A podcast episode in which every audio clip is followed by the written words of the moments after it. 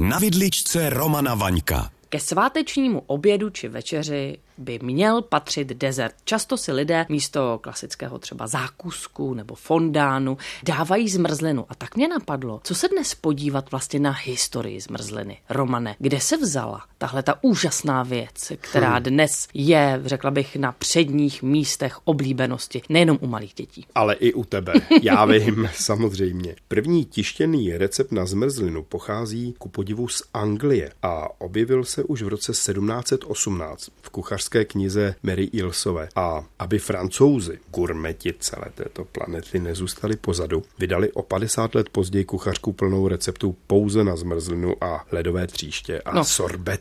O 50 let později to není záhy. No vlastně není to záhy, ale ta kniha je docela zajímavá. Já jsem ji viděl. Dnes to máme tak, že zmrzlina je běžnou součástí, řekněme, našeho jídelníčku. Tím myslím stran toho, že je velmi dostupná i cenově, i ty velmi kvalitní. Nicméně kdysi, v té době, o které ty si právě mluvil, to tak dostupné nebylo. Nebylo, protože základem zmrzliny je samozřejmě zmrzlá voda, zmrzlá smetana, zmrzlé mléko. Prostě něco, co potřebuje led. A v době, o které se bavíme, a i o trochu pozdější době, o době viktoriánské, tam platilo, že sorbety a zmrzliny ledové tříště si mohla dovolit pouze nejbohatší vrstva lidí, protože uskladnit speciálně led tak, aby ti vydržel téměř vlastně celý rok, nebylo jednoduché. Stavili se takzvané ice house, jakési speciálně upravené sklepy, většinou poblíž velkých zdrojů vody, jezer, řek, ale samozřejmě nejbohatší vrstva měla tyhle ty sklepy i u sebe doma ve svých palácích. Ve svých šató. Ve svých šató, velmi správně jsi to řekla. No a když už jsme u paláců, ono se to možná málo ví, ale sorbet, tedy vlastně ledová tříš na bázi vody, ne na bázi smetany. Sorbety milovala královna Viktorie, si představ. Když si vybavím její figuru, tak tomu docela dobře věřím. Ano, ta žena milovala opravdu jídlo a já bych řekl, že vlastně započala i jakousi novodobou tradici mnoha pokrmů a můžeme se k tomu někdy třeba v tomhle pořadu dál vyjádřit. Ale ona milovala sorbety a sorbetu vlastně určila, dalo by se říct, taky takovou cestu, protože ráno se snídalo hodinu a půl, dvě hodiny se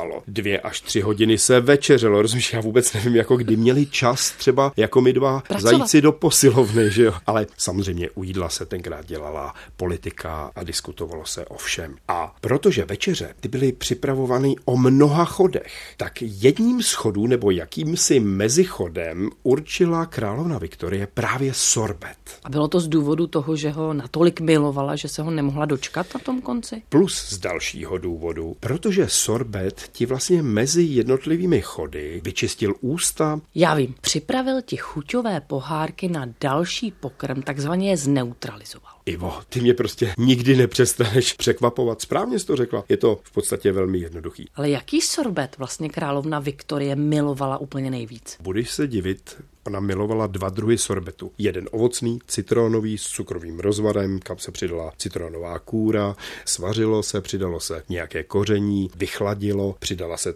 citronová šťáva a vymixoval se sorbet pomocí ledu. Ale to, co tě možná překvapí úplně, mimo ovoce, no typni si, který ještě měla ráda, nebo který nejvíc preferovala. Mimo ovoce? No tak mm-hmm. mi mhm. napadají jenom ovocné sorbety, já neznám jiný druh. Dobře, oblíbeným sorbetem královny Viktorie byl rumový sorbet. Představ si to. Smíchal se cukrový rozvar, tak jak ho známe dnes, s rumem, přidalo se koření a vymíchal se sorbet. Kde pak? Královna Viktorie ta si uměla svoje jídlo náležitě vychutnat. Máš pravdu a rumový sorbet se často objevuje v jídelních lístcích té doby.